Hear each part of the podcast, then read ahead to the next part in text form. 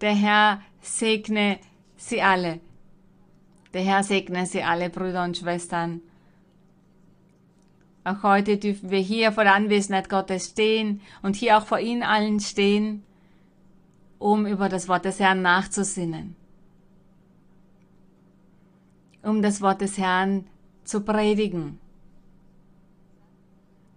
Wir haben keinen Grund, müde zu werden, in der Bibel zu lesen, über die Bibel nachzusinnen oder von Gott zu lernen. Und zwar alle Tage unseres Lebens. Gott hat schon immer den Menschen beigebracht, von Anfang an beigebracht, dass der Mensch Gott loben soll, ihn verherrlichen soll, ihn anbeten soll. Und Gott sagt, dass er den Menschen erschaffen hat, damit diese Gott loben und verherrlichen. Doch die Menschen sind davon abgekommen. Die Welt ist davon abgekommen, sie haben Gott vergessen. Doch wir, wir stehen hier. Gott hat uns aufgefunden, uns berufen, uns hierher gebracht und wir sind nun auf diesem Weg. Wir befinden uns in diesem Kampf, ein Kampf, der fortgeführt wird, bis unsere Tage hier um sind. Und die Freude aber, die Momente der Freude, die Momente des Glücks sind noch viel mehr und viel größer als die Trübsal oder die schwierigen Zeiten es sein können. Wenn es Trübsal gibt, wenn es schwierige Zeiten gibt, dann wissen wir, was wir tun sollen, und zwar zu Gott zu beten. Den Herrn aufzurufen, damit er uns beschützt, damit er uns bewahrt, damit er all das Böse von uns abwendet und uns segnet und uns hilft. Es gibt Menschen, die schreiben mir und sie sagen, sie werden auf schlimme Weise von bösen Geistern gequält, dass diese bösen Geister sie nicht schlafen lassen, dass sie keinen Frieden finden, weder am Tag noch in der Nacht, dass die Menschen nicht zur Ruhe kommen können. Und sie fragen sich, was soll ich tun? Was kann ich tun? Was soll man tun? Wir von hier aus können nichts tun. Nur zu Gott beten, zu Gott flehen und zu sagen, mein Herr, du siehst mich, du kennst, was ich erlebe, welche Trübsal ich durchmache, schau, wie ich verfolgt werde, wie ich gequält werde vom Teufel, von den bösen Geistern. Es sind Hexereien, das sind Zaubereien, sind Flüche. Ich werde auf diese Art und Weise verfolgt und ich bitte dich, mein Herr, dass du mich davon befreist, befreie, mein Familienmitglied. Mein Herr, sei gnädig. Befreie uns. Weise all diese bösen Geister zurecht, diese Hexereien, diese Zaubereien, nimm diese von uns. Genau das soll man tun. Wir dürfen nicht verzweifeln. Tun Sie das genauso und Sie werden sehen, Gott wird barmherzig sein und wird sie erhören und sie befreien. Es gibt nämlich keine andere Lösung als das Gebet und das Flehen zu Gott, damit er diese Hexereien, Zaubereien zurechtweist, diesen bösen Geister zurechtweist. Und bevor wir mit der heutigen Predigt beginnen, die sehr interessant sein wird, werden wir zunächst für Gott singen. Machen Sie es sich bequem, nehmen Sie Platz, öffnen Sie Ihre Hymnenbücher. Jene, die Hymnenbücher haben. Und schlagen Sie das Hymnenlied 220 auf. Ein wunderschönes Hymnenlied, das sagt, von Gott auserwählt. Wir alle sind von Gott auserwählt worden. Wir singen für unseren Herrn, wir werden Gott danken dafür, dass er uns ausgewählt hat dafür diese, dass wir dieses Privileg genießen und diese Barmherzigkeit des Herrn haben, ausgewählt worden zu sein. Hymnenlied 220.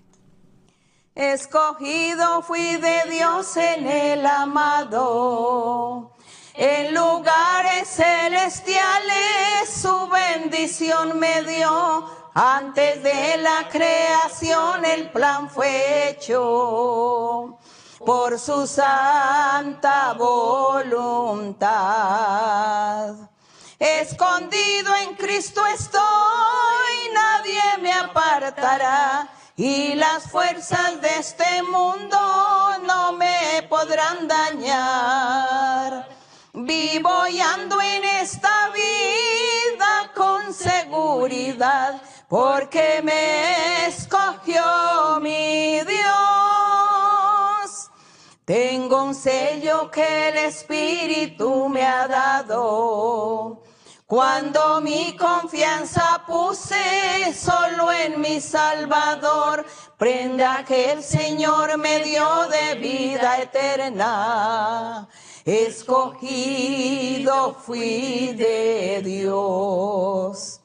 Escondido en Cristo estoy, nadie me apartará. Y las fuerzas de este mundo no me podrán dañar. Vivo y ando en esta vida con seguridad, porque me escogió mi Dios. Me escogió para alabanza de su gloria. Y sentóme en las alturas con Cristo mi Señor. Grande fue la admiración al ver su gracia cuando me escogió mi Dios. Escondido en Cristo estoy, nadie me apartará. Y las fuerzas de este mundo no me podrán dañar. Vivo y ando en esta vida con seguridad, porque me escogió mi Dios.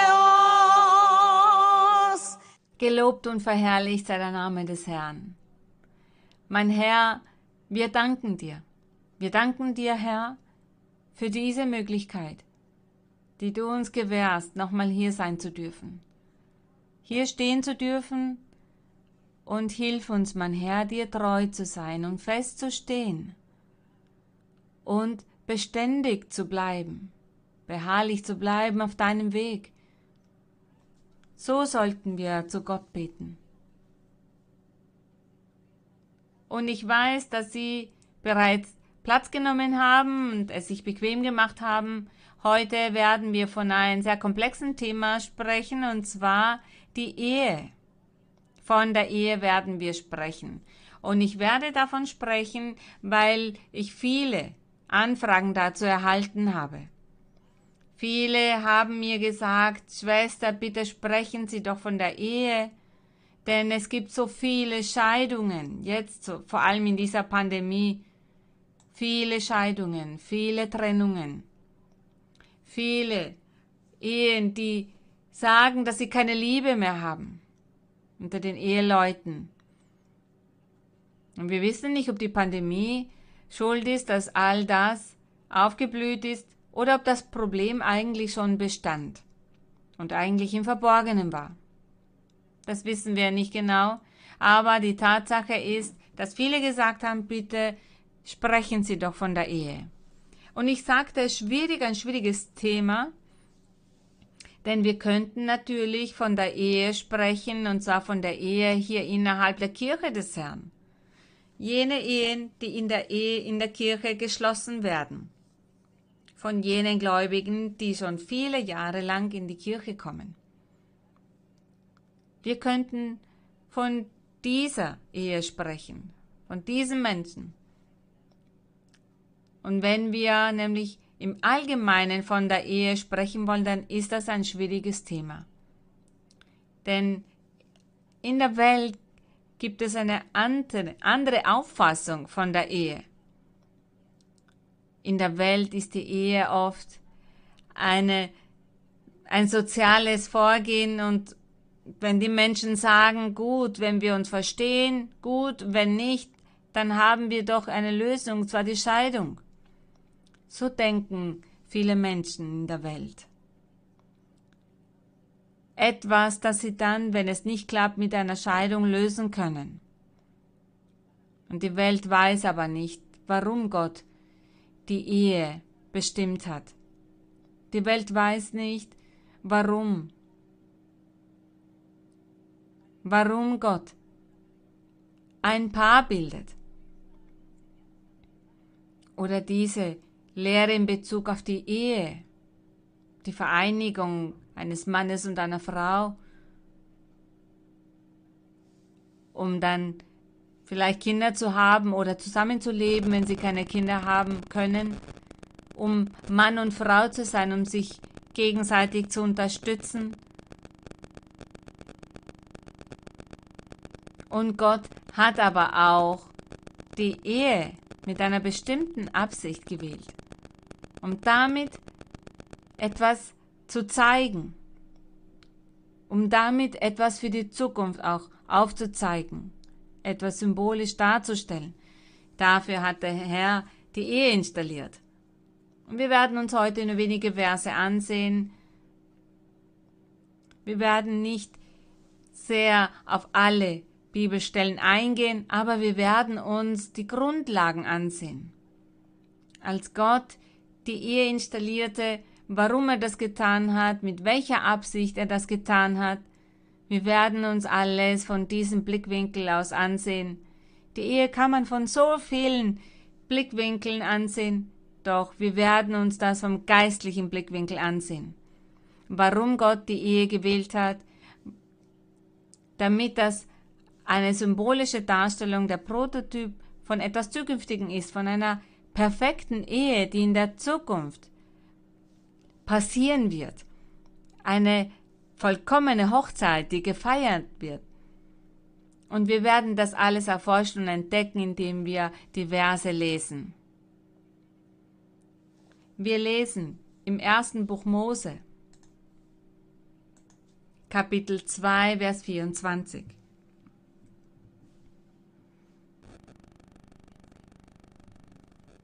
Hier lehrt Gott, hier hat er Adam und Eva gewährt, Mann und Frau zu sein. Und in 1. Buch Mose 2,24, hier steht, dass nachdem Gott den Mann erschaffen hatte, von dem Mann hat er dann die Frau entnommen, die Frau erschaffen er gab ihnen Anweisungen und er sagte, er gibt den Tieren einen Namen, sie sollten die Erde bearbeiten, sie sollen nicht von, sie könnten von jeder Frucht essen, außer von dem Baum der Erkenntnis von Gut und Böse. Da steht nicht ein Apfel, sondern eine Frucht. Die Menschen haben selber dazu erfunden, dass es ein Apfel, äh, dazu erfunden, dass es ein Apfel gewesen ist, aber er sagte, von dieser Frucht sollten sie nicht essen und er sagte, wenn ihr von dieser Frucht esst, dann werdet ihr bestraft werden. Und die Strafe war der Tod, dass sie eines Tages dann sterben. Wir können das nachlesen, der Teufel hat Eva betrogen, der Teufel hat eine Schlange in Besitz genommen und diese Schlange hat zu Eva gesprochen und bewirkte, dass sie der Sünde verfällt, dass sie in diese Falle tappt und dass sie ungehorsam ist und sie aß von dieser Frucht dann ging sie, holte ihren Mann und gab auch ihn von dieser Frucht zu essen. Das zusammengefasst war die Geschichte von Adam und Eva. Sie erhielten von Gott die Anweisungen und Gebote und Adam sagte, als die Frau erschaffen wurde, das sind Knochen von meinen Knochen, denn er hatte gesehen und bemerkt, dass Gott ihn aus seinen Rippen gemacht hatte. Und im Vers 23, wir sind in 1. Buch Mose 2, 23, da sprach der Mensch, das ist doch Bein von meinem Bein und Fleisch von meinem Fleisch. Man wird sie Männin nennen, weil sie vom Manne genommen ist. Und Vers 24. Darum und hier prophezeite Adam. Hier hat Adam prophezeit. Und er sagt, darum wird ein Mann seinen Vater und seine Mutter verlassen. Da prophezeite er und wissen Sie warum? Weil es damals ja nur Adam und Eva gab, sie hatten keine Eltern. Wenn Adam als Mensch gesprochen hätte, woher hätte dann diese Information gehabt? Er wusste nicht, was Vater und Mutter ist. Aber er hat hier prophezeit. Das heißt, Gott sprach durch die Lippen von Adam, damit sie selbst diese prophezeien können. Und er sagte, darum wird ein Mann seinen Vater und seine Mutter verlassen und seiner Frau anhangen. Und sie werden sein ein Fleisch. Als er sagte, und sie werden sein ein Fleisch, dann sprach er davon, dass sie Ehemann und Ehefrau werden. Und er meinte hier das Intimleben, dass sie ein Fleisch sein werden. Das prophezeite Gott durch die Lippen von Adam. Ich glaube, Adam und Eva haben das gehört und selber gar nicht verstanden. Denn in diesem Moment gab es ja keine weiteren Menschen. Er selber hat wahrscheinlich nicht verstanden, was es bedeutet, Vater und Mutter zu verlassen und dass sie ein Fleisch werden. Doch Gott sah dabei in die Zukunft. Er begann hier der Ehe diese Würde zu geben, diese Ehre zu geben. Und zwar zu zeigen, dass es etwas sehr Wichtiges in den Leben der Menschen ist. Denn die Ehe, diese Würde für die Zukunft dann, eine Hochzeit symbolisieren, eine Hochzeit darstellen, eine Hochzeit, die gefeiert werden wird. Und daher gab Gott schon immer so viel Acht auf die Ehe und er wollte und möchte, dass man diese respektiert und schätzt, dass die Menschheit diese Ehe, das heißt die Vereinigung von Mann und Frau als Ehepartner, in Ehren hält. Und wir lesen weiter wir lesen nun im fünften Buch Mose. Deuteronomium, fünfte Buch Mose, 24, 1.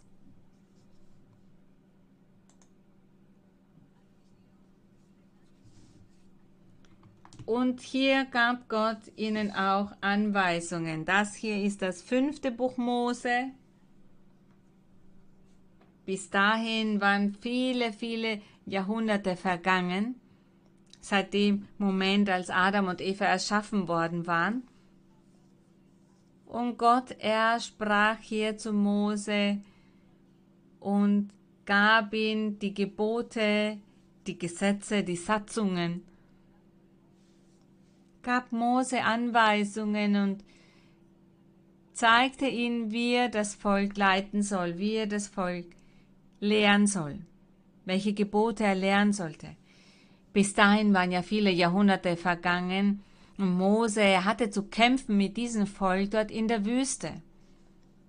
Denn Mose, er war mit dem Volk aus Ägypten gezogen. Sie mussten dann die Wüste durchqueren. Sie waren in der Wüste und sie waren 40 Jahre lang dort. 40 Jahre lang hat Mose gekämpft mit diesem Volk, mit deren Widerspenstigkeit, mit deren Murren und ihren Forderungen und ihrer Unzufriedenheit und all dem, was Moses da entgegentreten musste. Das Volk war immer gegen ihn. Sie waren nicht zufrieden, weil sie eben aus Ägypten herausgeholt worden waren. Und es gab auch Probleme wie zum Beispiel Trennungen und Scheidungen. Sie feierten ihre Hochzeiten, gingen Ehen ein, und da zu dieser Zeit gab es bereits diese Probleme, Trennungen, Scheidungen, weil sie einander nicht mehr duldeten. Und sie sagten dann zu Mose, zum Beispiel, ich kann nicht mehr mit dieser Frau leben.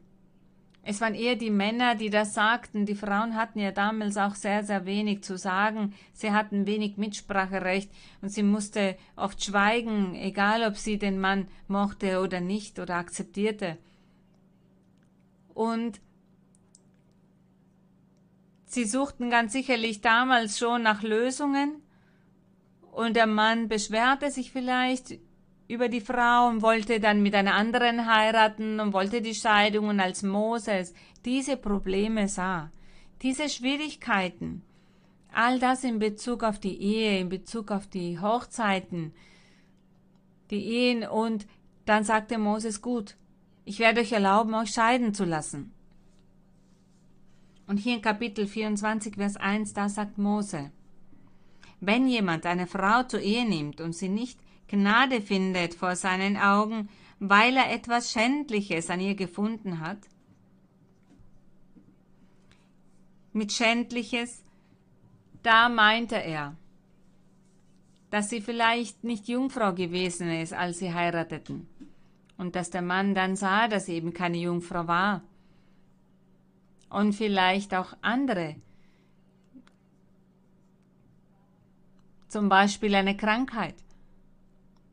Das heißt, der Mann suchte nach einer, nach einem Grund, um sich scheiden zu lassen. Mose sagte, gut, dann schreib einen Scheidebrief und gib sie, gib sie in ihre Hand und entlasse sie. So sagte er es in Vers 1. Mose sah sich gezwungen, so vorzugehen, weil die Menschen, das Volk sündigte, Gott beleidigte. Und Gott war zornig geworden auf das Volk. Und deshalb hat Gott ihnen nicht mehr geholfen, er gab ihnen nicht diese Liebe, diese Zuneigung, die Geduld, dass sie dann auch resignieren. Er gab ihnen nicht die Lösung für ihre Probleme. Gott hatte sich von ihnen abgewendet, weil sie alle in Sünde lebten vor Gott und der Herr hatte sie verlassen. Und als sie da ohne Gott waren, ohne seine Hilfe waren, dann passierten all diese Probleme. Dann konnten sie einander nicht mehr erdulden, dann sagten sie, nein, ich möchte nicht mehr mit diesem Mann oder mit dieser Frau leben. Dass die Menschen sagten, hier sind so viele Probleme, ich möchte mich scheiden lassen. Mose sagte dann, gut, tu das.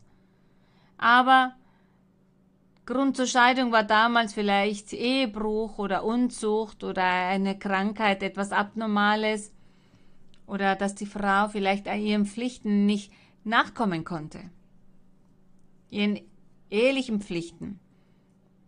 Das hat damals zur Scheidung geführt. Mose sagte, gut, lasst euch scheiden. Doch Gott sagte zu Mose, das ist nicht, was ich eigentlich wollte. Ich wollte nämlich, dass wenn Mann und Frau eine Ehe eingehen, dann soll das für immer sein. Ich wollte, dass wenn ein Mann und eine Frau zu einem Ehepaar werden, dann wollte ich, dass sie sich lieben, dass sie Verständnis füreinander zeigen, dass sie eine Familie bilden, dass sie mich erfreuen, dass sie nach mir suchen, dass sie mich auch ehren mit ihrer Ehe und dass diese Ehe das ganze Leben lang hält. Denn sie beide, diese zwei, würden ein Fleisch sein. Das hat Gott Mose beigebracht. Und der Herr sagte auch, ich habe einen Plan damit für die Zukunft. Auch ich werde eine Hochzeit feiern. Auch ich werde Ehemann eines Volkes sein.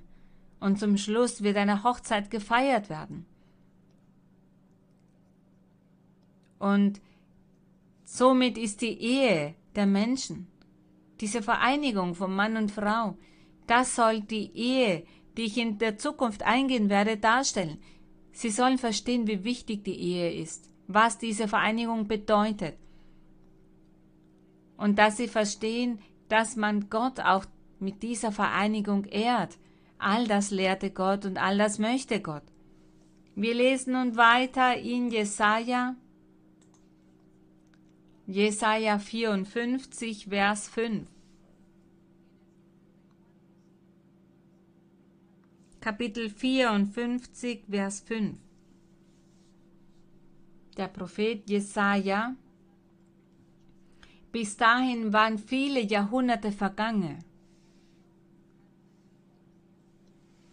Viele Jahrhunderte waren vergangen, seitdem Mose diesen Scheidebrief zugelassen hat, weil er selber diese Probleme auch nicht lösen konnte.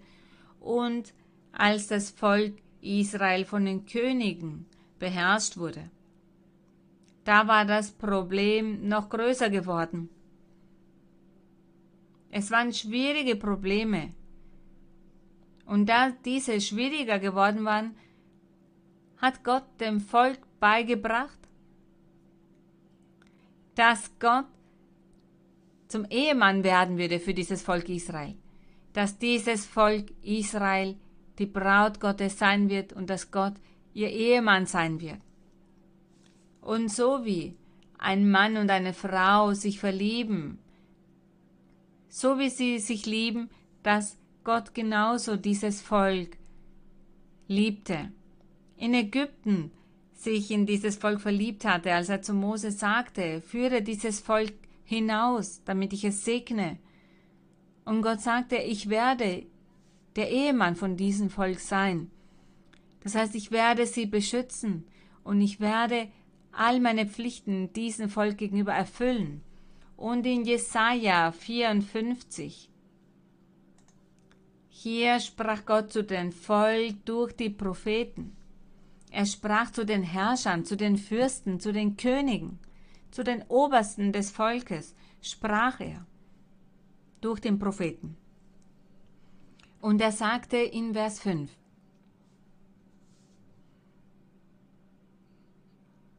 Der Herr sprach hier bereits davon, dass das Volk in Sünde lebte, dass sie schon immer in Sünde gelebt haben. Und als Gott die Botschaften durch die Propheten sandte, dann sprach er ihnen Mut zu. Er machte ihnen herrliche Versprechen für die Zukunft und wollte ihnen Hoffnung geben. Natürlich sah Gott dabei auf eine, eine neue Zukunft, eine Zukunft, die damit den Herrn Jesus Christus in Erfüllung gehen würde. Denn der Herr Jesus, er würde die Fähigkeit dazu haben, ein heiliges, vollkommenes Volk zu bilden. Moses hatte nicht dazu die Fähigkeiten, aber der Herr Jesus, er würde das machen und er sandte durch die Propheten diese Botschaft, damit sie diesen Wunsch verspüren, ja, ich möchte dann zu diesem Volk gehören, ich möchte dazugehören, ich möchte diese Segnungen empfangen, die Gott hier durch die Propheten anbietet. Das, was er hier verkündet.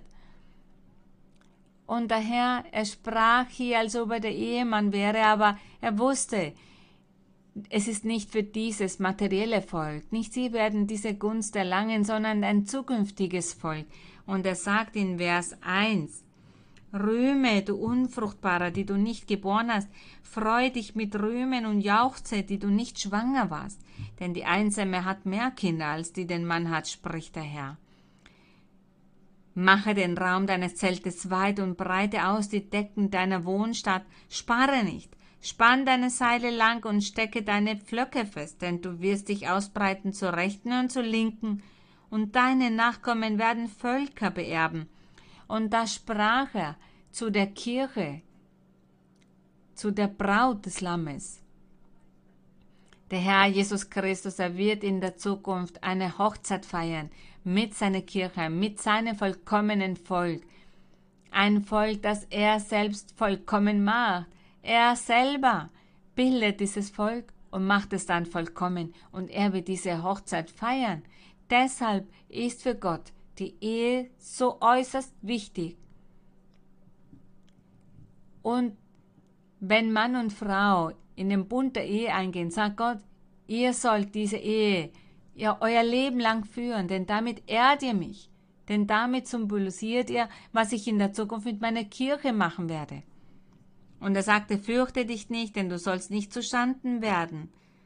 Und er sagt dann in Vers 5, denn der dich gemacht hat, ist dein Mann. Herr Zebaoth heißt sein Name, und das prophezeite Gott durch den Propheten Jesaja.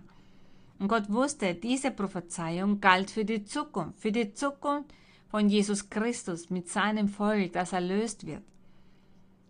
Er sagte, denn der dich gemacht hat, ist ein Mann. Herr Zebaoth heißt sein Name, und dein Erlöser ist der Heilige Israels, der aller Welt Gott genannt wird.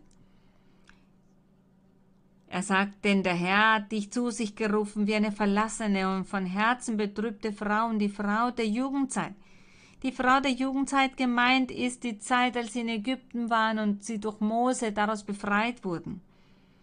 Und er sagt, und die Frau der Jugendzeit, wie könnte sie verstoßen bleiben, spricht dein Gott.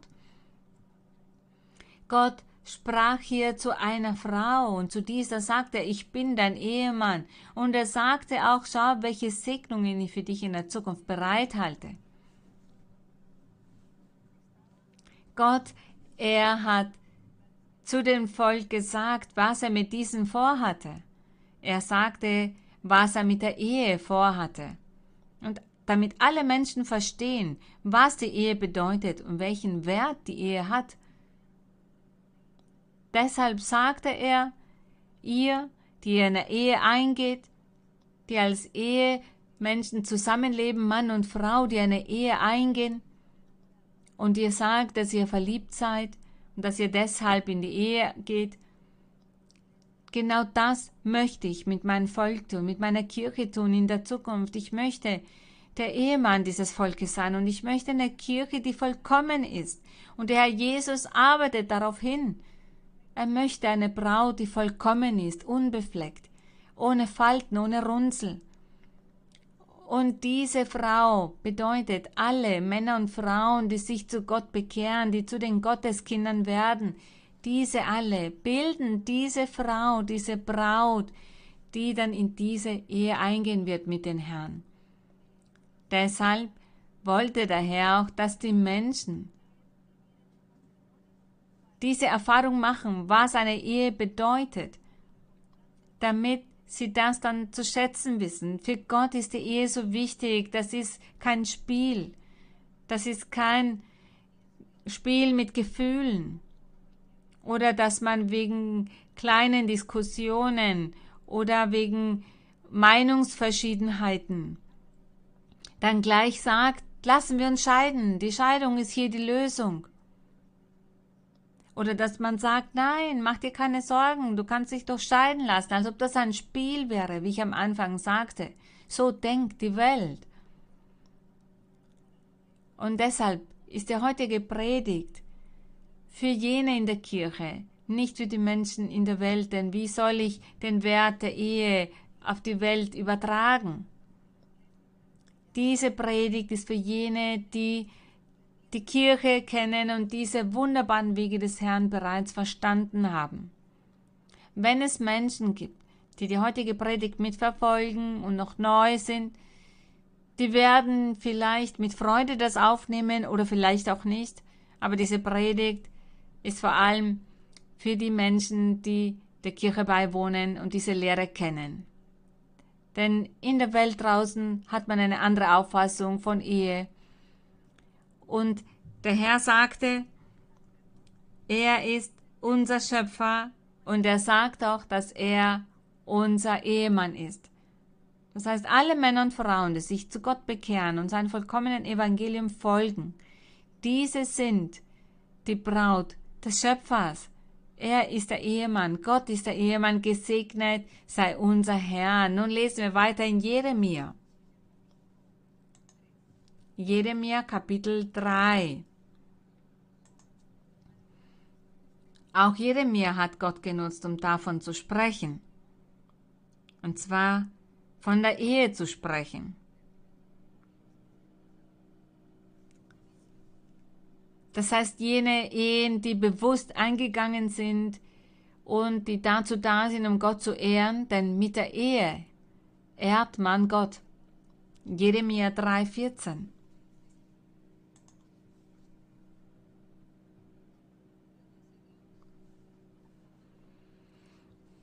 Hier spricht Gott zu dem Volk und sagt durch Jeremia, kehrt um, ihr abtrünnigen Kinder, spricht der Herr, denn ich bin euer Herr. Und ich will euch holen, einen aus einer Stadt und zwei aus einem Geschlecht, und will euch bringen nach Zion. Der Herr sagt somit, bekehrt euch zu mir, ich bin euer Herr. Er meinte, ich bin euer Ehemann. Und er sagt, ich will euch holen, einen aus einer Stadt und zwei aus einem Geschlecht. Eine Metapher ist das. Damit wollte er zu verstehen geben, dass vielleicht nicht eine ganze Familie von einem ganzen Geschlecht alle die Erlösung erlangen werden. Und auch nicht, dass alle von einer Stadt erlöst werden, sondern nur manche, nur einige. Und er sagt, und ich will euch bringen nach Zion, das heißt in meine Kirche, in, zu meiner Versammlung. Denn Zion bedeutet die Kirche des Herrn, die Versammlung des Herrn. Und er sagte, ich will euch bringen nach Zion. Und er sagte, ich bin euer Ehemann. So sehen wir, welchen Wert die Ehe hat. Eine Ehe, die von Gott installiert wurde seit Adam und Eva. Jeremia 31, da lesen wir nun. Vers 32.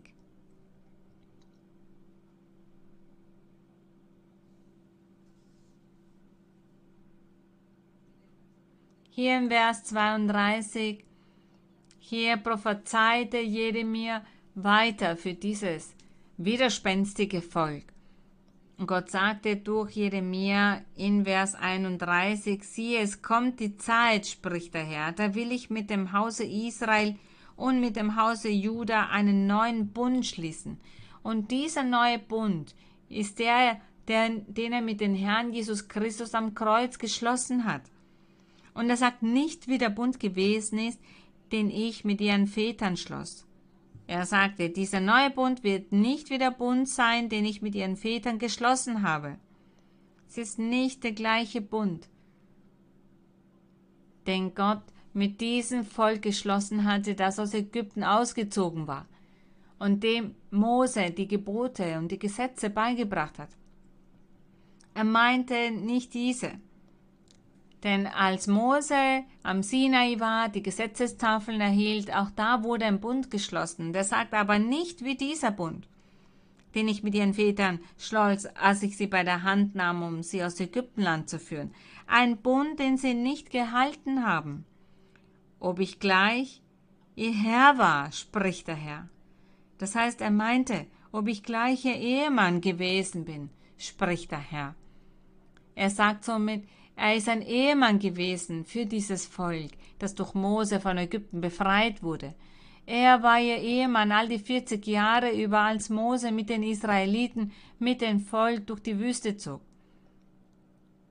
Gott war ihr Ehemann gewesen, doch trotzdem haben sie ihn nicht geschätzt, ihn nicht beachtet, ihn nicht geehrt, denn sie taten genau das Gegenteil von dem, was Gott wollte. Er wollte, dass diese Ehe für immer bleiben sollte und dass auch ihre Ehen für immer bleiben sollten. Doch damals schon gab es die Scheidungen, die Trennungen. Und jeder hat somit nach seinem eigenen Willen gehandelt. Wir gehen über zum Neuen Testament, Matthäus 19. Hier im Neuen Testament, Matthäus 19, wir sprechen ja heute von der Bedeutung der Ehe.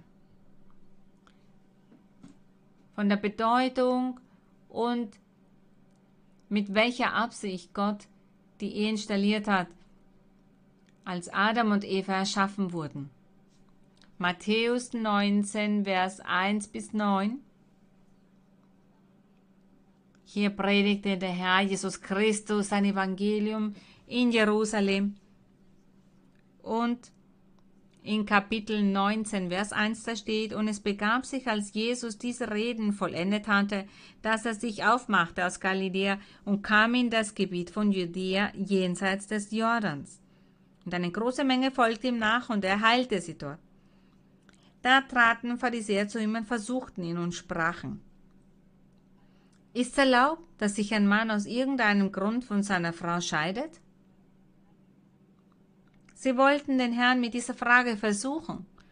Deshalb haben sie ihn das gefragt.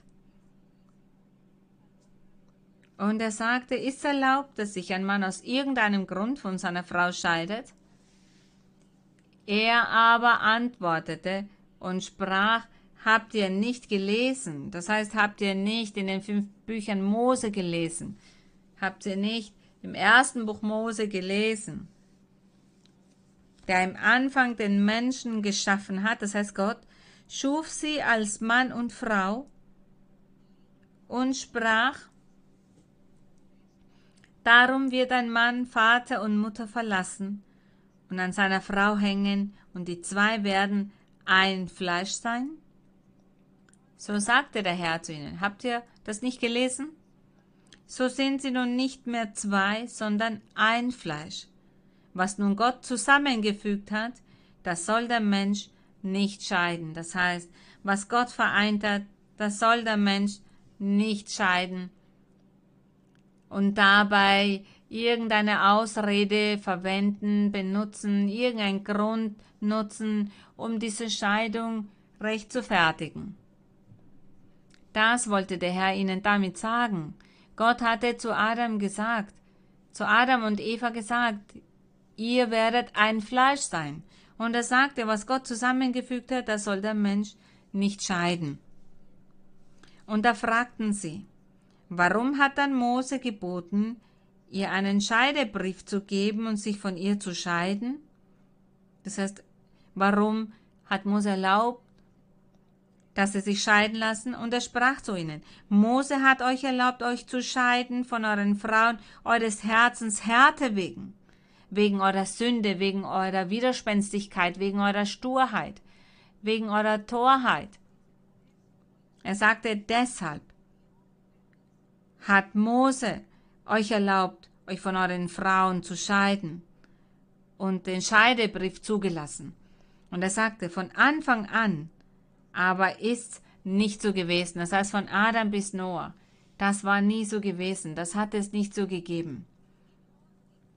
Und dann sagt im Vers 9, ich aber sage euch, wer sich von seiner Frau scheidet, es sei denn wegen Ehebruchs oder wegen Unzucht und heiratet eine andere, der bricht die Ehe. Was für eine Lehre? Eine harte Lehre. Und deshalb sage ich, diese Lehre können nur die Gotteskinder aufnehmen. Nur ein Gotteskind kann diese Lehre aufnehmen oder jene, die sich zu Gotteskindern, die sich, die zu Gotteskindern werden. Alle Menschen, die zu Gottes Kindern werden. Manche sind es, andere werden es und befinden sich in diesem Prozess der Veränderung und diese werden das erfüllen, weil sie eben die Lehre verstehen.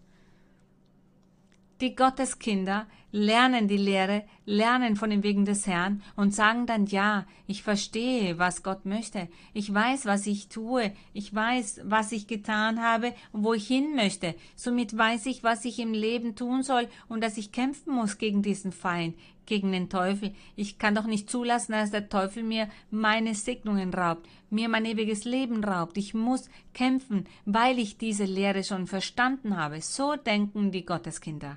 Jene, die schon Gotteskinder sind, andere werden erst zu Gotteskindern. Andere werden in Zukunft erst Gotteskinder sein. Diese, diese werden das erreichen, diese Lehre erfüllen, die der Herr Jesus hier gab. Sie werden das einhalten können. Diese werden Gott ehren können mit ihrer Ehe. Diese werden ihn ehren, denn sie wissen, welchen Schritt sie da getan haben, welche Verpflichtungen sie eingegangen sind.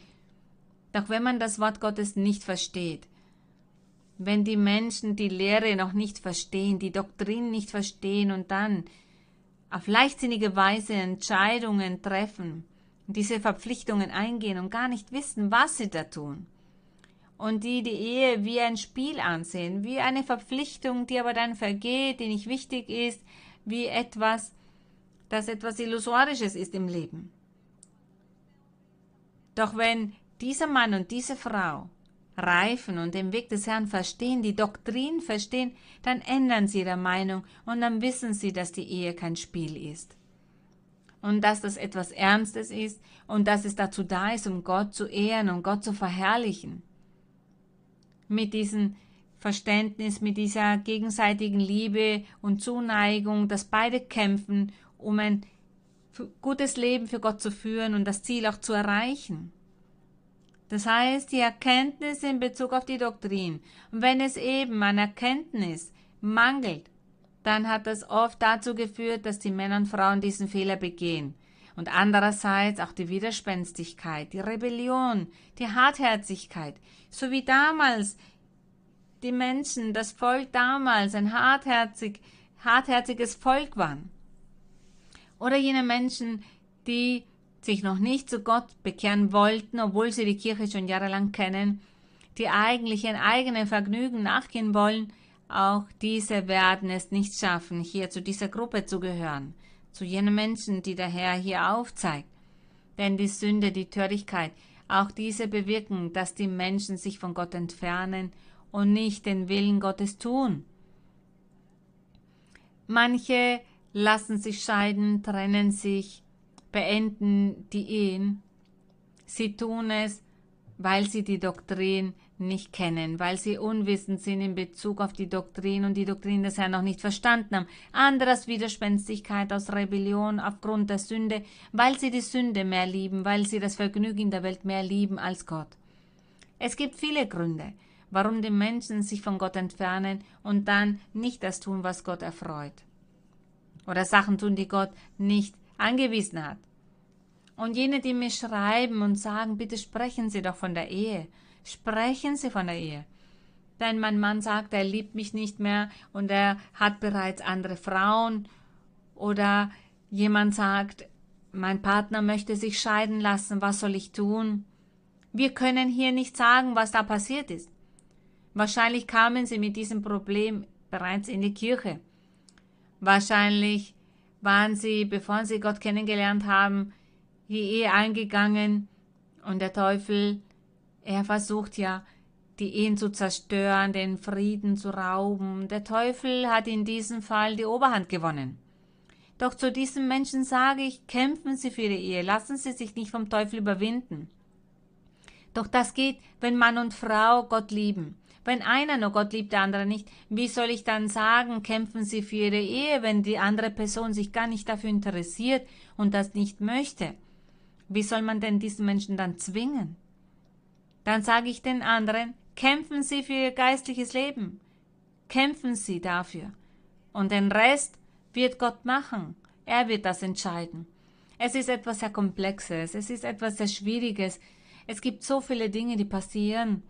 So vieles, das sich in einer Ehe ereignen kann. Dinge, die die Menschen gar nicht verstehen. Manchmal wissen die Menschen nicht, warum sie leben, wo sie hinwollen, was sie getan haben, was sie tun sollen. Sie fühlen sich ohne Wegweiser, weil sie ohne Gott sind, weil sie nicht bereuen, weil sie nicht nach Gott suchen nicht aufrichtig sind. Es ist doch etwas Herrliches, wenn Mann und Frau an Gott glauben, nach Gott suchen und Gott um Hilfe bitten, weil sie eben Gott erfreuen wollen, weil sie beide von Gott orientiert werden wollen, weil beide sagen, wir möchten Gott mit unserer Ehe erfreuen. Mein Herr, sag uns, was hier passiert, hilf uns. Das wäre doch das Schönste. Aber es gibt so viele Gründe, die die Menschen dazu führen, Falsches zu tun, so viel Sünde und es gibt Menschen, die das auch gar nicht interessiert. Nun gehen wir über zu 1. Thessalonicher. 1. Thessalonicher.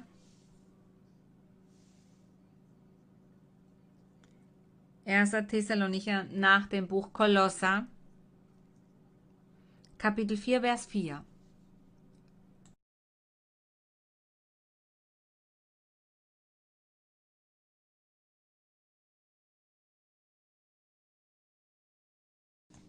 Im Vers 1, da lesen wir ganz schnell weiter, liebe Brüder, bitten und ermahnen wir euch in dem Herrn Jesus, da ihr von uns empfangen habt, wie ihr leben sollt, um Gott zu gefallen, was ihr ja auch tut.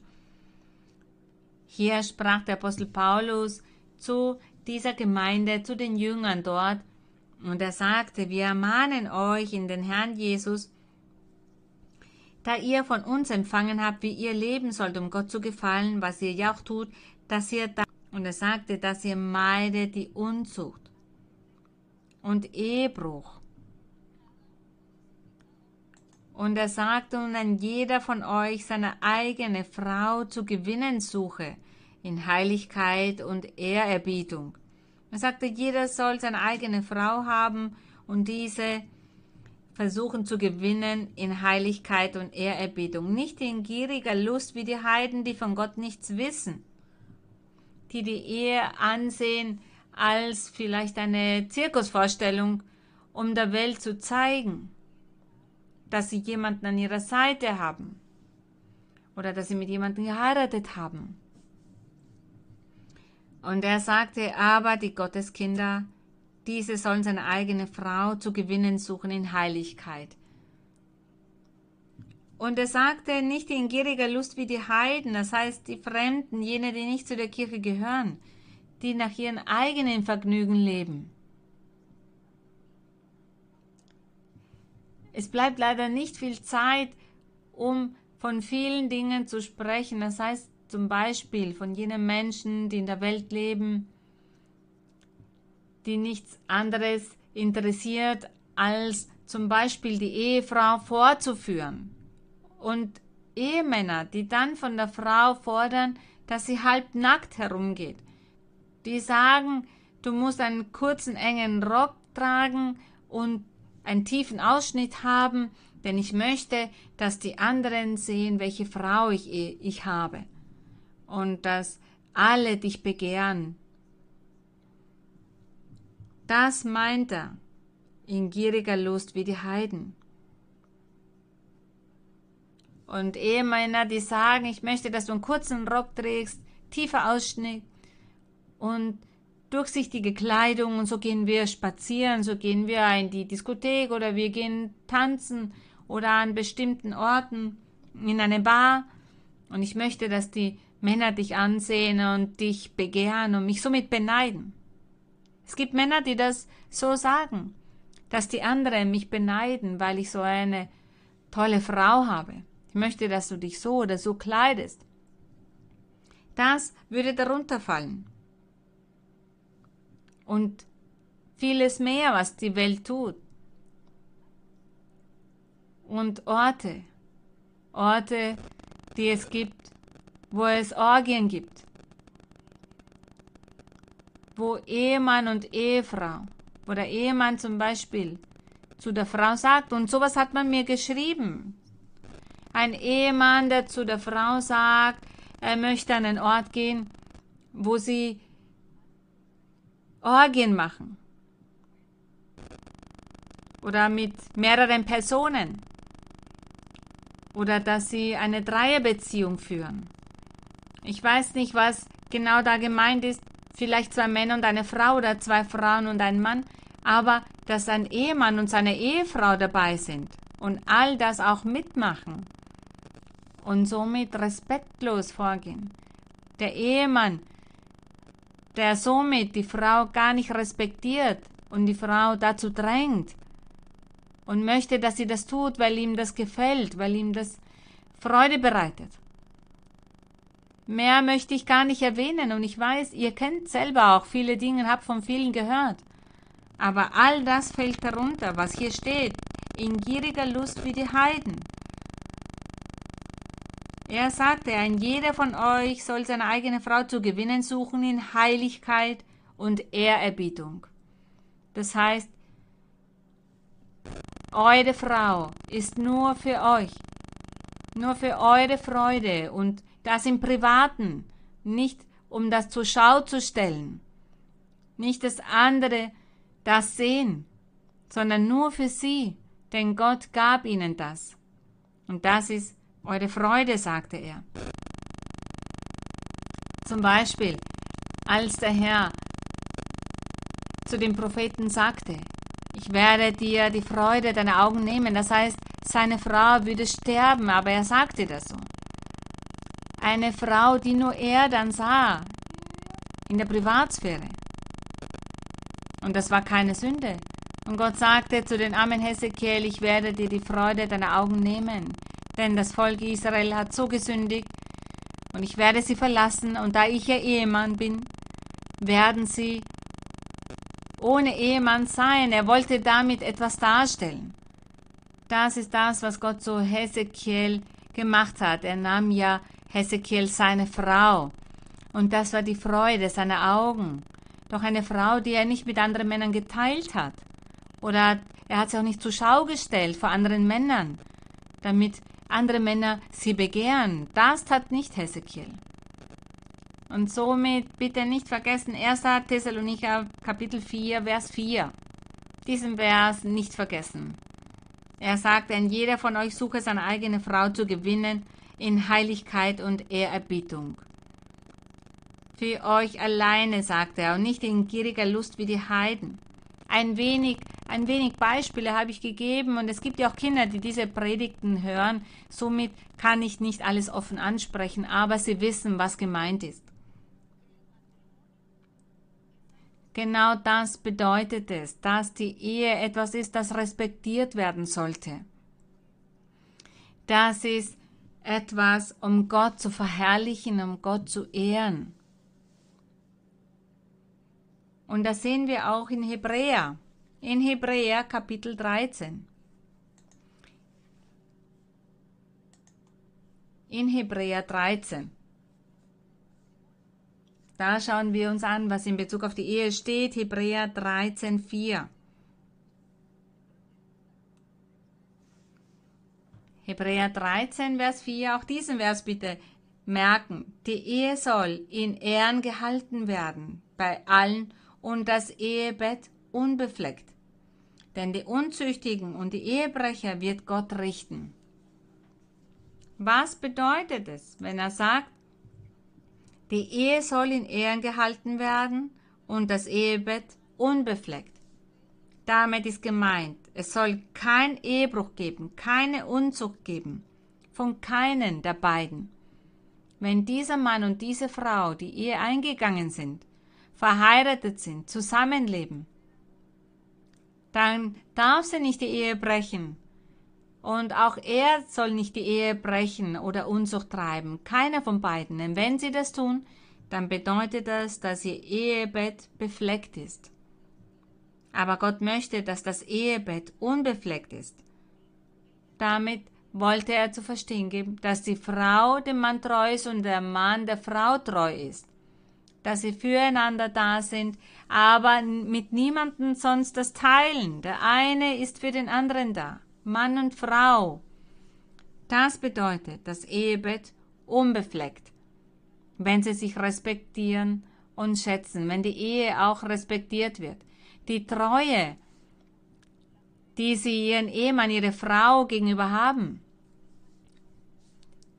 bedeutet diese Ehe, die der Herr Jesus Christus eines Tages mit seiner Kirche haben wird.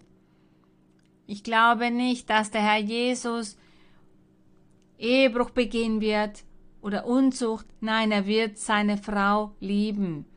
Diese Frau, die er vollkommen macht, die er heiligt, um sich selbst eine vollkommene Braut zu bieten, ohne Flecken, ohne Runzel. Daher gibt es da kein Ehebruch und keine Unzucht. Und das Ehebett ist unbefleckt. Das Ehebett, das befleckt ist, ist etwas sehr Schlechtes.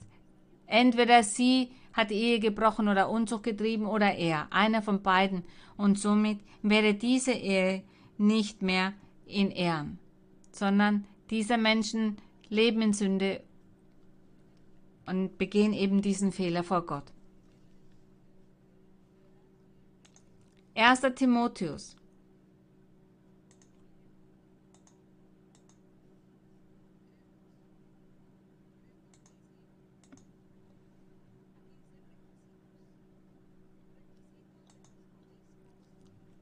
in 1. Timotheus 3, 2.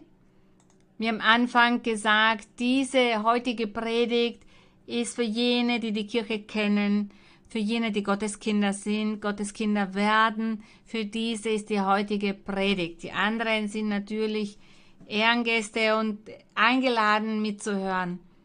1. Timotheus 3, 2. Er sagt, wenn einer ein Bischof sein möchte. Wenn jemand dieses Amt begehrt, der begehrt eine hohe Aufgabe, sagt er, ein Bischof aber soll untadelig sein, Mann einer einzigen Frau. Kein Ehebruch, keine Unzucht. Und er sagt nüchtern, maßvoll, würdig, gastfrei, geschickt im Lehren. Nun gehen wir über zu der Offenbarung.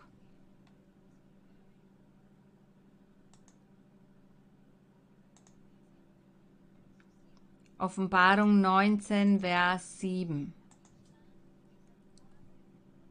Offenbarung 19, Vers 7, da lesen wir von einer Ehe, die der Herr dann in der Zukunft eingehen wird, eine Hochzeit, die der Herr in Zukunft feiern wird. Der Herr wird eine vollkommene Ehe haben.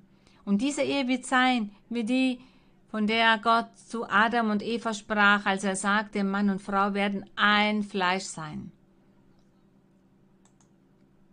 Natürlich wird das so sein, der Herr Jesus, als er lehrte, als er predigte und als er betete, sagte er, Vater, diese, die du mir gegeben hast, alle, die zu mir kommen werden, wir sollen nur einer sein, so wie du und ich einer sind. Offenbarung 19.7 sagt, da sagt er, lasst uns freuen und fröhlich sein und ihm die Ehre geben denn die Hochzeit des Lammes ist gekommen.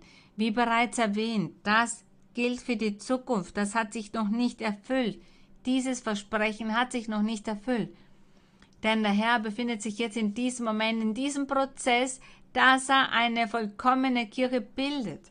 Seine Frau, diese heiligt er, diese macht er vollkommen, um sich selbst so eine perfekte Frau zu bieten und er sagt hier, lasst uns freuen und fröhlich sein, dem ihm die Ehre und ihm die Ehre geben, denn die Hochzeit des Lammes ist gekommen und seine Braut hat sich bereitet. Und es wurde ihr gegeben, sich anzutun mit schönem, reinem Leinen. Das Leinen aber ist die Gerechtigkeit der Heiligen. Er spricht hier von sehr feinen Gewändern und er sagt, diese Leinen, das ist die Gerechtigkeit der Heiligen, alles auf symbolische Weise diese Braut, die herrlich gekleidet ist für den Bräutigam, der der Herr Jesus Christus ist. Und sie trägt das Allerschönste, das Allerbeste, alles ist symbolisch gemeint.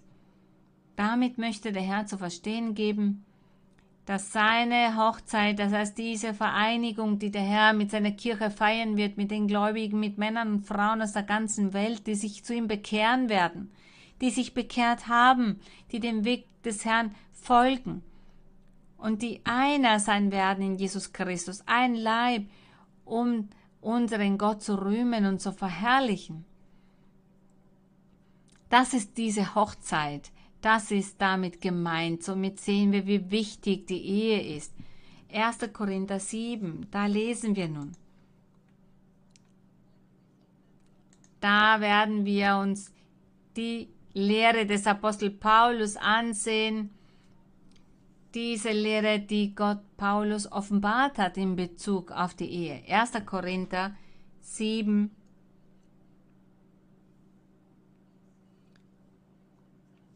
Der Apostel Paulus, er spricht hier zu den Gläubigen in der Kirche in Korinth und er sagt, wovon ihr aber geschrieben habt, darauf antworte ich.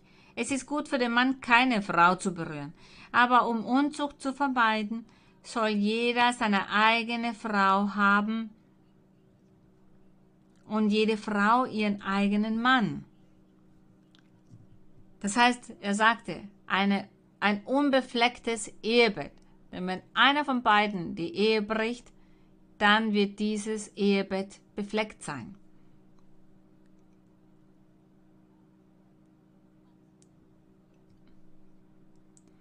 Das ist das Wort, das er gesagt hat.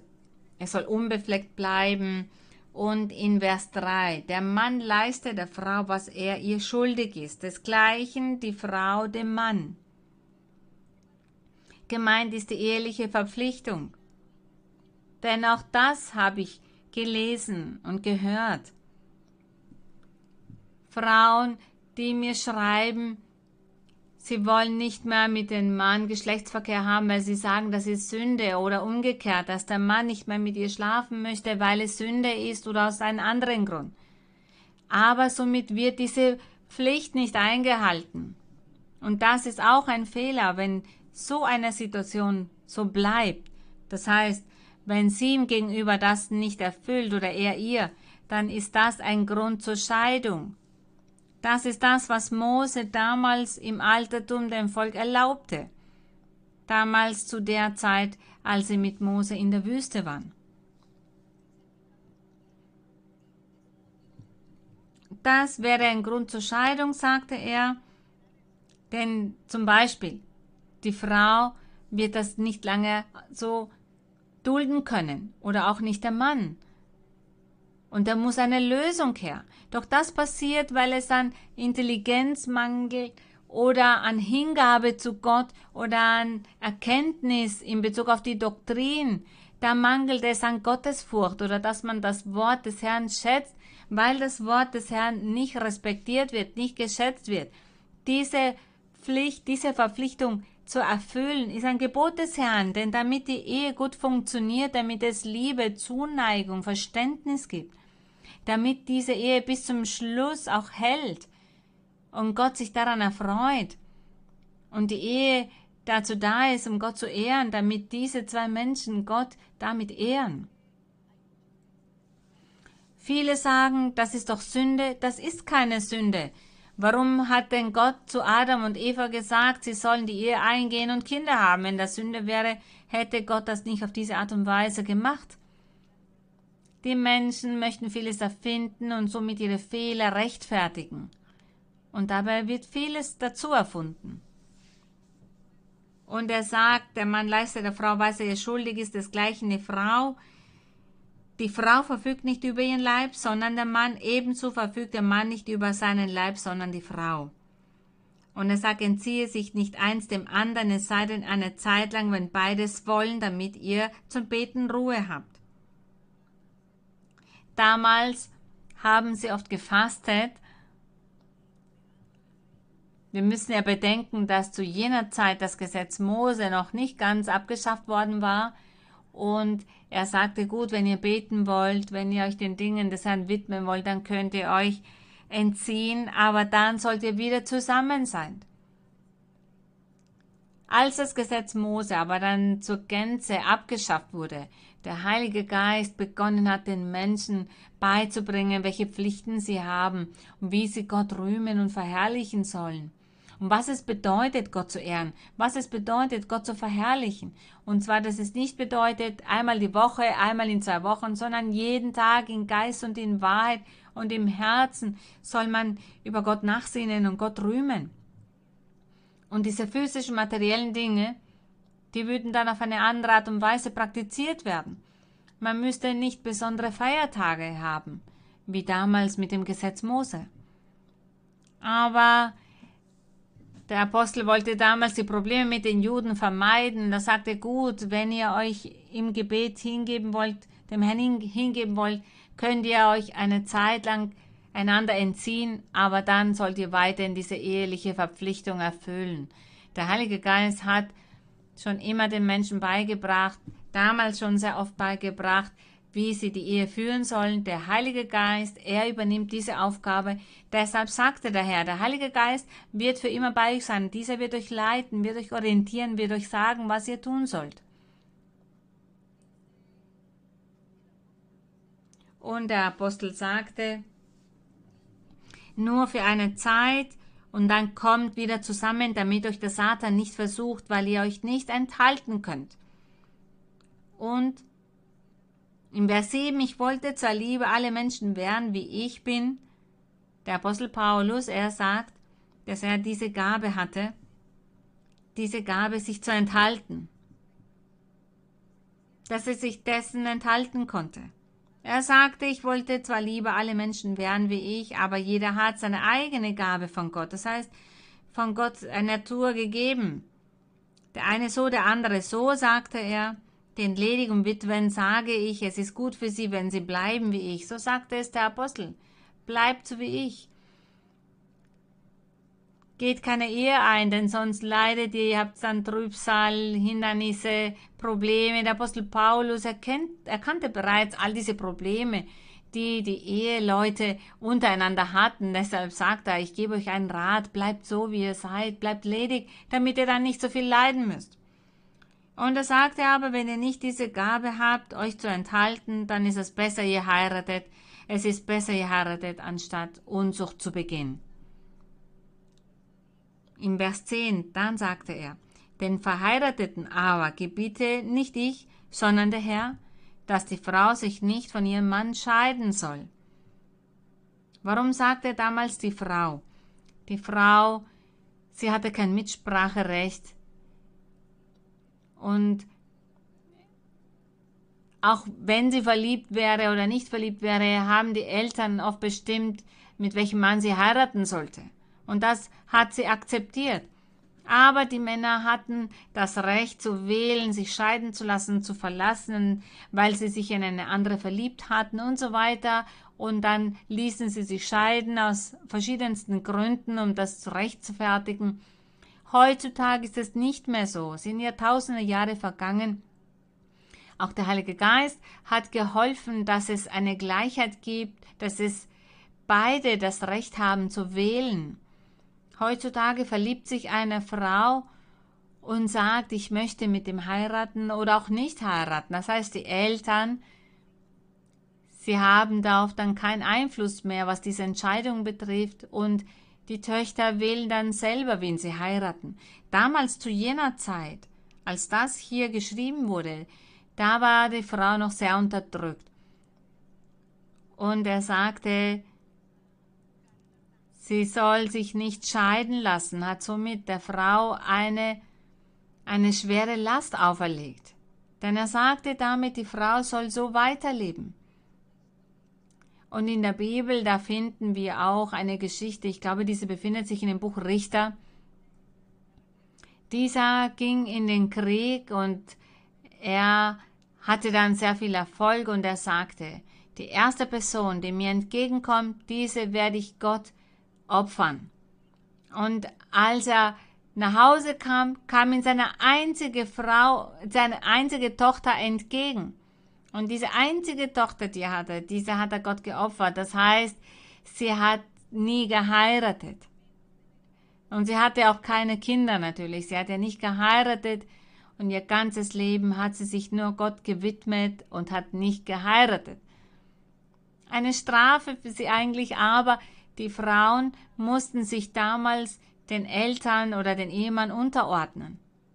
Doch wir danken den Heiligen Geist und den Herrn Jesus Christus, denn er gab der Frau mehr Freiheit, damit die Frau selber Entscheidungen trifft und sagt, der gefällt mir, der nicht. Das heißt, die Eltern haben, die Eltern greifen da nicht mehr ein in diese Entscheidung. Aber wir sollen weise und intelligent sein und die Doktrin kennen und respektvoll sein, das Wort des Herrn schätzen und Gott erfreuen. Heutzutage gibt es Freiheit. Es gibt die Freiheit für die Frauen. Sie haben die Freiheit, selber zu wählen, mit wem sie heiraten wollen. Aber dabei soll man denken, dass man Gott erfreuen möchte, um ihn mit dieser Ehe zu ehren. Und der Apostel, er sagte hier das zu der Frau und hat ihr eine schwere Last auferlegt. Und er sagte nämlich, denn wenn du dich scheiden lässt, dann bleibe alleine oder versöhne dich wieder mit deinem Mann. Und er sagt auch, der Mann soll seine Frau nicht verstoßen. Wir können uns vorstellen, welche Probleme es auch damals gab in Bezug auf die Ehe. Und heutzutage gehen diese Probleme weiter. Diese gibt es noch. Aber wissen Sie, für wen dieses Problem der Ehe nicht schwierig ist? für die Gotteskinder. Für die Gotteskinder ist es das Herrlichste, das es gibt, das Einfachste, etwas, das so viel Freude bereitet, etwas so Herrliches und Schönes, denn Gott, Gott bewirkt, dass seine Kinder glücklich sind und das Leben auch genießen können. Gott macht alles vollkommen in den Leben der Männer und Frauen, die Gottes Kinder sind, die sich darum bemühen, Gottes Kinder zu werden und die diese auch sein werden. Das wolltet ihr, dass ich predige in Bezug auf die Ehe und welchen Wert die Ehe hat, aber ich habe es natürlich aus dem Blickwinkel der Kirche gepredigt, nicht was die Welt damit meint oder wie die Welt es sieht. Da müssten die Psychologen in der Welt die Menschen orientieren. Denn wie sollen wir das predigen für jene, die nicht an Gott glauben? Sollen wir dann sagen, beten sie zu Gott? Nein, zuerst müssen diese Menschen evangelisiert werden, damit sie den Weg Gottes kennenlernen. Ich glaube aber, dass ihr heute sehr viel gelernt habt. Und Empfehlungen noch. Empfehlungen auch für die Menschen in der Welt, für die Ehe. Aber wie bereits gesagt, Gott ist der Einzige, der alles vollkommen macht. Gott ist der Einzige, der einem Mann und einer Frau helfen kann in ihrer Ehe, damit sie alle Schwierigkeiten überwinden, all die Probleme überwinden, die sie in der Ehe vielleicht haben, damit sie das Ziel erreichen, damit sie erfolgreich sind. Nur Gott kann dabei helfen, damit diese Ehepärchen Gott ehren mit ihrer Ehe. Jene, die in Zank leben, vielleicht Missverständnisse, sich scheiden lassen wollen oder damit drohen. Da gibt es nur ganz wenige Ratschläge. Es sind Hunderte, aber ich werde nur wenige, wenige Ratschläge euch geben. Denn die Menschen, die mir schreiben und Probleme haben, die sagen zum Beispiel, meine Ehe ist zerstört worden, weil mein Mann ins Ausland ging, damit wir eine bessere, bessere Lebensqualität haben, damit er eine bessere Arbeit findet. Er ging ins Ausland, ich bin hier mit den Kindern und nun sagt er, dass er dort einen neuen Menschen kennengelernt hat und nicht zurückkommt und dass er mich deshalb verlässt. Oder jemand schreibt, schrieb mir und sagte, meine Frau ist in ein anderes Land gezogen, weil sie eine Arbeit angeboten bekam und sie sagt, sie hat sich verliebt und nun bin ich hier mit den Kindern und hat mich verlassen. Das ist passiert, sowas passiert. Jene, die davor stehen, in ein anderes Land zu ziehen, dorthin zu reisen, um eine Arbeit anzunehmen, die vielleicht besser bezahlt wird. Nein, tun Sie das nicht. Es ist besser, dass Sie vielleicht in Armut leben, aber gemeinsam zusammenbleiben. Trennen Sie sich nicht. Denn diese Entfernung führt zur Scheidung. Diese Entfernung führt dazu, dass die Liebe endet. Und aufgrund der Entfernung wird der eine dort versucht, die andere hier und dann geht die Ehe zu Bruch. Wenn ihr arm seid, dann beide arm. Reisen, dann beide reisen. Wichtig ist, dass sie zusammenbleiben. Ein Rat in Bezug auf das, was Sie mir geschrieben haben. Zum Beispiel, wenn es zu Hause viel Streit gibt und viel Streit wegen der Hausarbeit und dass man zurechtkommt mit all den Pflichten. Heutzutage arbeiten ja Männer und Frauen und man muss sich einig werden in Bezug auf die Ausgaben. Aber auch die Hausarbeiten sollten zu 50 Prozent aufgeteilt werden, zu gleichen Teilen aufgeteilt werden. Wegen so etwas wird doch nicht die Liebe aufhören, wegen so etwas lässt man sich doch nicht scheiden. Und in anderen Ehen, da werden entweder beide oder gegenseitig demütigen sie sich. Die Vorwürfe, vielleicht die Frau, wenn sie mehr verdient, dass sie dem Mann demütigt, dass sie sagt, ich zahle hier mehr als du, ich zahle 80 Prozent und nur 20 und dass sie sagt, ich habe gute Ausbildung, ich habe eine gute Arbeit oder umgekehrt. Dass sie sich gegenseitig demütigen und wenn es um so etwas geht, bitte nicht auf solche Dinge achten, tut das nicht, denn auch das führt dazu, dass die Liebe verloren geht, dass es dann keine Zuneigung gibt, keinen Respekt gibt. Oder andere, die mir geschrieben haben, sagen, Schwester, wir fahren nie auf Urlaub denn er hat nie Zeit und nie das Geld, um Urlaub zu machen. Er hat uns noch nie irgendwo hingeführt. Da kann man sparen oder vielleicht etwas, eine extra Arbeit annehmen, um Geld zu sparen und damit man gemeinsam Urlaub macht, auch wegen der Kinder. Und sich nicht rechtfertigen und nicht sagen, ich habe kein Geld, deshalb mache ich nie Urlaub.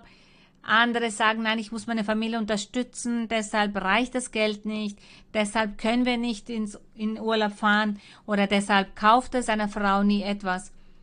Männer, die die Familie weiter unterstützen oder Frauen, aber dafür ihre eigene Ehe, ihre eigenen Kinder vernachlässigen.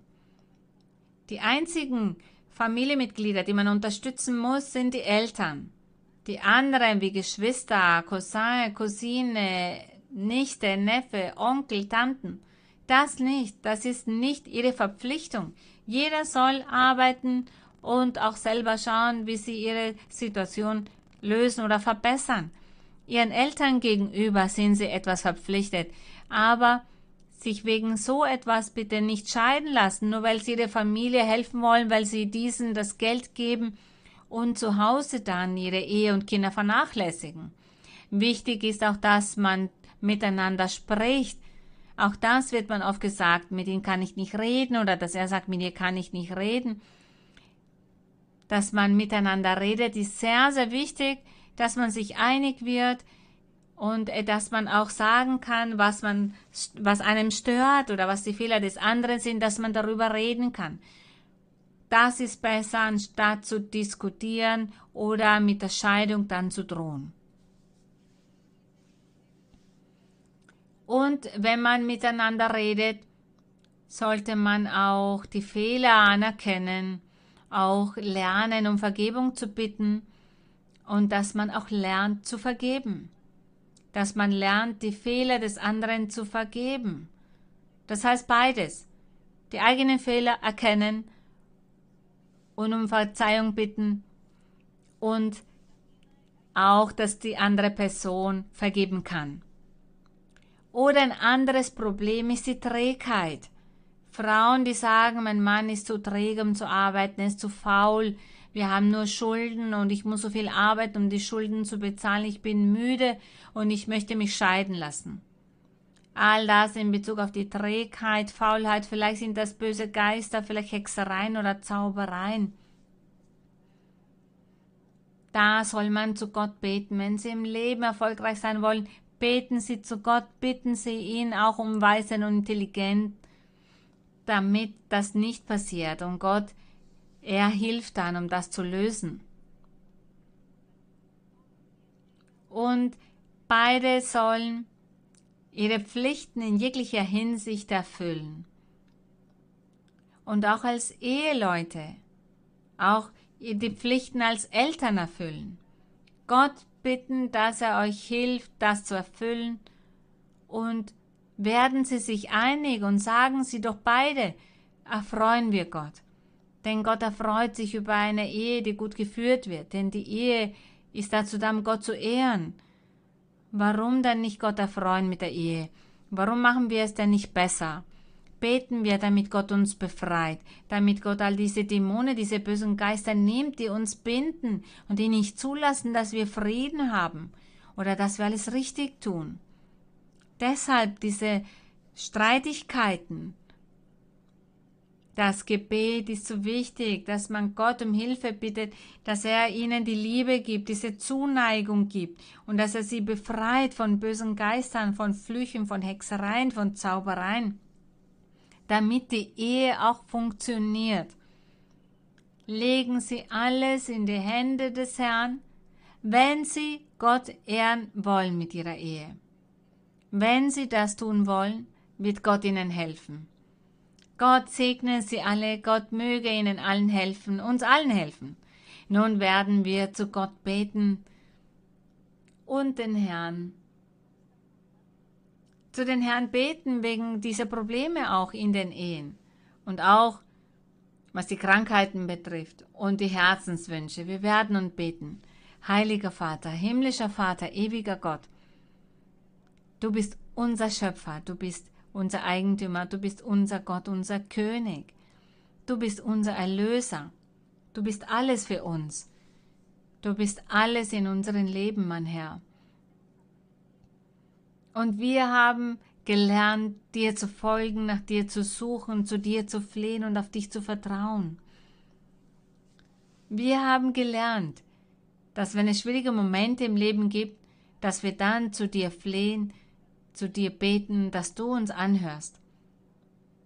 Wir haben gelernt, dass das Gebet, das Gebet, das mit Glaube gemacht wird, so viel wert ist und dass du uns dann Triumphe und Siege geben wirst. Denn wir wissen ja, wie wir zu dir beten sollen, wie wir dich aufrufen sollen. Und du bist in unserer Nähe, um uns zu erhören, um uns zu befreien und uns zu segnen. Wir danken dir, mein Herr. Mein Herr, strecke deine mächtige Hand aus. Mit deiner Barmherzigkeit, mit deiner Liebe, mit den Versprechen, die du gemacht hast. All diese Barmherzigkeit, die du uns gegenüber hast. Mein Herr, ich bitte dich, strecke deine mächtige Hand aus und lege sie über jene Menschen, die leiden, die traurig sind, die bekümmert sind, die krank sind, die Schmerzen haben und die leiden, die Hexereien und Zaubereien haben, diese unreinen Geister, die sie quälen. Menschen, die Stimmen hören, die Befehle hören, die in ihren Körper die Anwesenheit von diesen bösen Geistern fühlen, die ihnen Schaden zufügen. All diese Dämonen, diese kommen dem Menschen zu Schaden. Mein Herr, ich bitte dich, weise all diese Macht des Feindes zurecht, all dieser Neid des Teufels, diesen Neid, den er auf die Menschen hat. Er will nicht, dass sie deinen Namen kennenlernen. Er will nicht, dass sie deinen Weg kennenlernen und dass sie deinen Schritten folgen. Der Teufel erlegt viele Hindernisse auf in den Leben der Menschen, doch, mein Herr, wir bitten dich um Intelligenz und Weisheit. Gewähre jeden diese Intelligenz und Weisheit, damit sie deine Wege verstehen und damit sie diese Sicherheit haben, die Überzeugung haben und so vor dir stehen, damit sie feststehen und mutig sind und kämpfen und den Feind überwinden. Genau zum richtigen Zeitpunkt auch, mein Herr, sei gnädig mit all jenen, die leiden, mit all jenen, die körperlich erkrankt sind, die unheilbar krank sind, mein Herr, strecke deine mächtige Hand aus und befreie und segne und heile, zerstöre die Ketten, zerstöre die Bindungen, die Fesseln, mit denen der Teufel viele gefangen hält. Heile, befreie und reinige.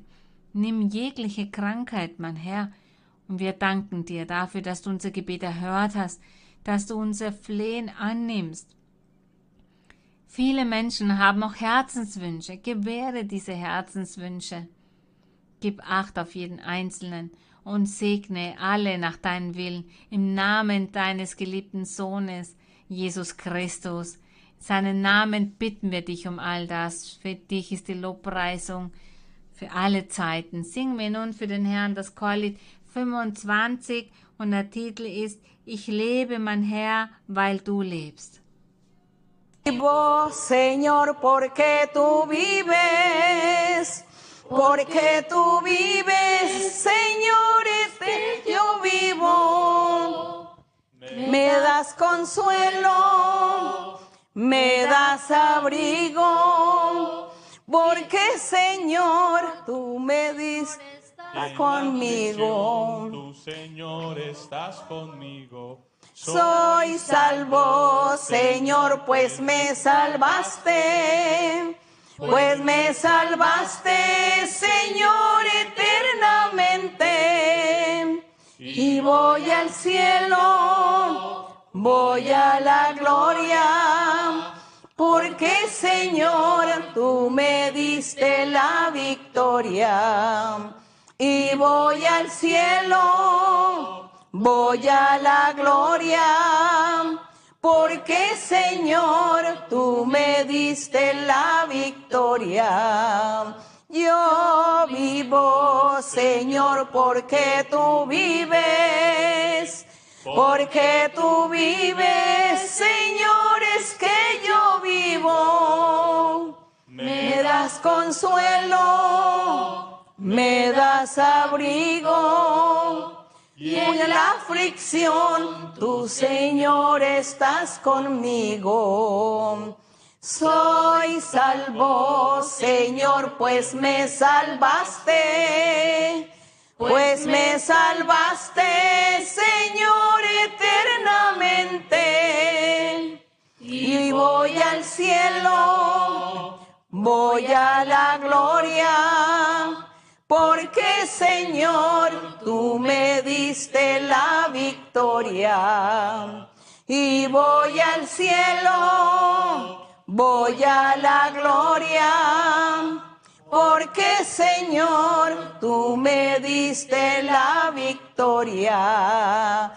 Gesegnet und gelobt sei der Name des Herrn. Wir danken den Herrn Denn er hat uns auch heute erlaubt, hier zu stehen und die heutige Predigt zu geben und zu lernen und die Doktrin, das Wort des Herrn, die Gebote des Herrn uns wieder ins Gedächtnis zu rufen, dass wir auch vom ganzen Herzen wünschen wir uns, dass wir diese geistlichen Errungenschaften erreichen und dass wir dann in der Ewigkeit mit Gott sind. Und dass sie auch alle es schaffen, alles zu überwinden, dass sie stark und mutig sind und dann vor Gott stehen und Gott in allen Dingen erfreuen können. Das ist das, was ich mir wünsche, dass sie immer vorwärts schreiten, dass sie nicht bekümmert sind, dass sie nicht deprimiert sind, denn viele sind auch deprimiert, haben sehr starke, schwierige Depressionen, doch ich rate ihnen, sagen Sie das dem Herrn, sagen Sie, mein Herr, ich bin traurig, mein Leben zählt gar nichts, ich sehe keinen Sinn im Leben. Sagen Sie, mein Herr, hilf mir, schenk mir Freude, gib mir Fröhlichkeit, befreie mich von all diesen Dingen und hilf mir weiterzumachen. Flehen Sie so zu Gott, bitten Sie ihn darum, er ist in Ihrer Nähe und er hört Sie. Deshalb dürfen Sie nicht entmutigen, fühlen Sie sich nicht alleine, sagen Sie nicht, Gott hört mich nicht, Gott hört Sie sehr wohl, Machen Sie weiter. Ich liebe Sie in dem Herrn. Ich liebe auch alle Kinder. Ich umarme Sie alle. Viele Küsschen an alle. Vielen Dank und bis bald.